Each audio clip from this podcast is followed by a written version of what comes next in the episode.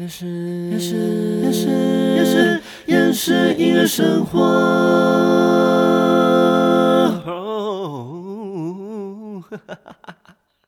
欢迎收听《厌世音乐生活》，生活不能缺少音乐，但好厌世。我是冠燕。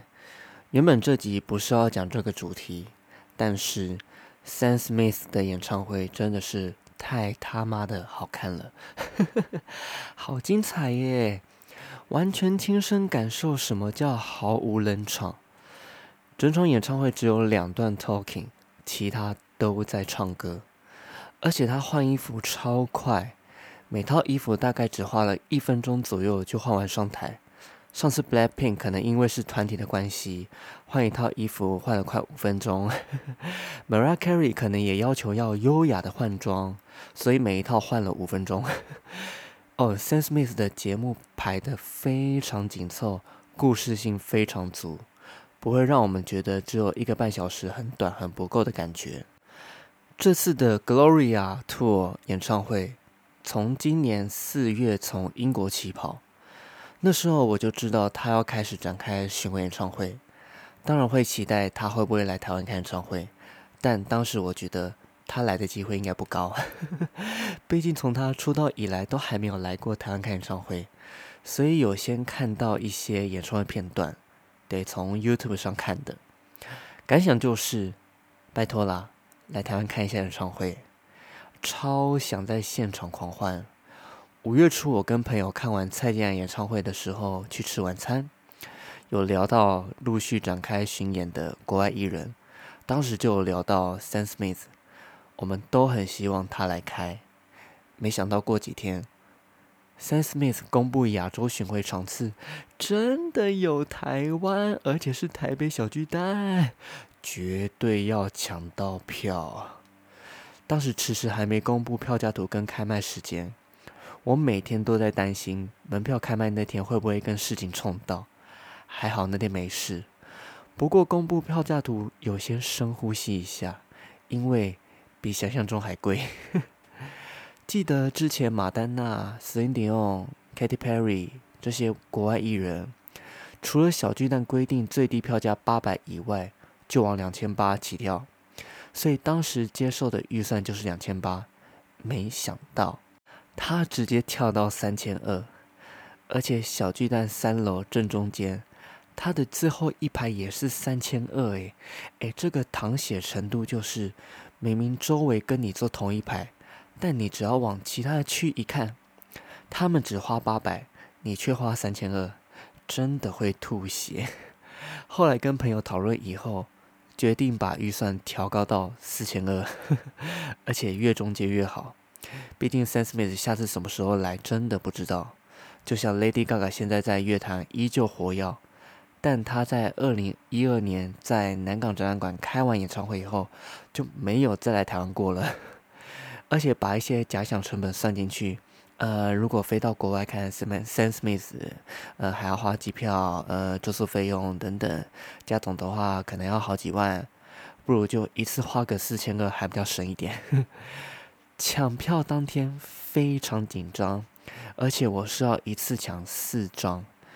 我已经好久没有一次抢四张票了。时间一到，点进去，抢到票的瞬间，我真的直接尖叫！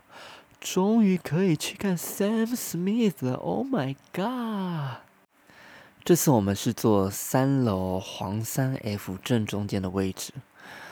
这次一样入场有安检，不能带超过 A4 以上的包包。之前 Blackpink 演唱会有实战过，所以有经验。而且我跟朋友要求必须提早到。上次 Ariana Grande 也是在小巨蛋开演唱会，我也提早半个小时到，但排队动线乱到所有人都不知道正确的队伍在哪，导致中途一直跑来跑去，最后弄到我们差一点错过开场。而且这个错过是表定开场时间已经到了哦。不过演唱会还有在播放十分钟的倒数影片，我们在倒数最后一分钟刚好赶上。如果开场没赶上，我会暴怒。不过那次 Ariana Grande 演唱会，我们只花了一千二，真的很划算。Sam Smith 花四千二。不过还好，我们在这次只有一点点小插曲，在排队的时候，就是有一个观众在质疑排我们后面的人插队。后来朋友先说，其实我们也不知道正确的尾端在哪里，刚好看到一个尾端，我们就排进来了。诶，真的啊，我们那时候看到哦，这个应该就是尾端，我们就排进去了。那后面的人也认同，对我还跟对方说，那不然看你如果找到哪边有尾端，你就直接排。那后来就笑笑就没事了，很幸运，开演前三分钟进场，演唱会也有因因外面排队安检的人还有很多，所以 delay 十分钟才开始，这个 delay 我可以接受。看过片段的我知道，如果错过开场，绝对会吐血。为什么错过开场会吐血呢？因为第一首歌就是《Stay with Me》，Sam Smith 的成名曲，而且唱完这首，接着唱《I'm Not the Only One》，前面真的是金曲连发。光看完第一段就觉得这四千二值了。哎，想象 Sam Smith 的声音出现在台北小巨蛋，多珍贵啊！哎，比张惠妹暌违七年回来小巨蛋开演唱会还珍贵。歌单的部分网络上都查得到，我就不一一分享了。主要想分享整个概念。这次的演唱会概念是从最初大家认识的 Sam Smith，后来一步一步从 Love 到 Beauty，最后到 Sex，完全是从外到内的一场沉浸式演出。刚开始大家的掌声是热烈欢迎 Sam Smith 以及他唱金曲的兴奋，后面的掌声是欢呼他呈现真正内心的自己。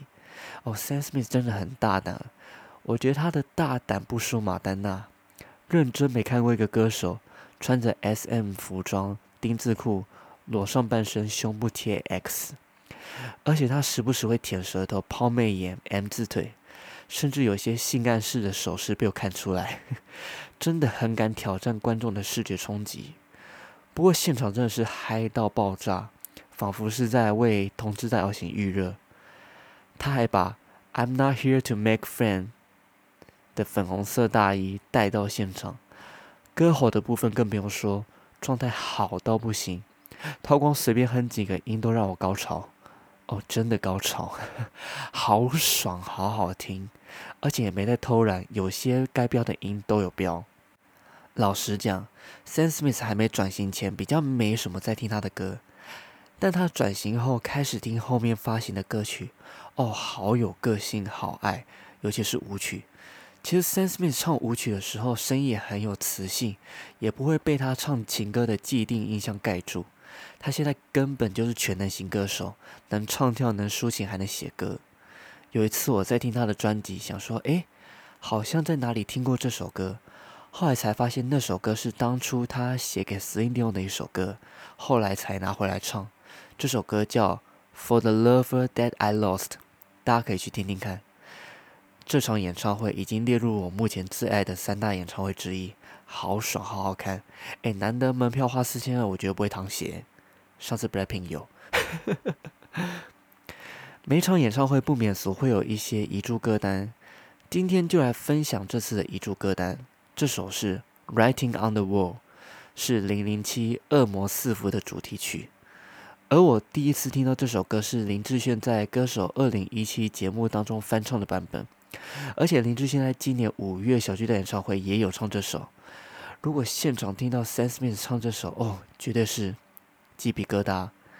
为了下次能听到他现场唱这首，要存钱了。好，听完今天的内容，如果想补充，尤其是十月九号也有一起去看 Sam Smith 演唱会，想分享的朋友。或者想敲完之后的主题，欢迎在留言板留言。喜欢今天的内容，也欢迎大家分享，也欢迎大家追踪发 Podcast 的 IG、TikTok，还有各种社群平台追踪起来。好，那我们厌世音乐生活就到这边，我们 See you next time，拜拜。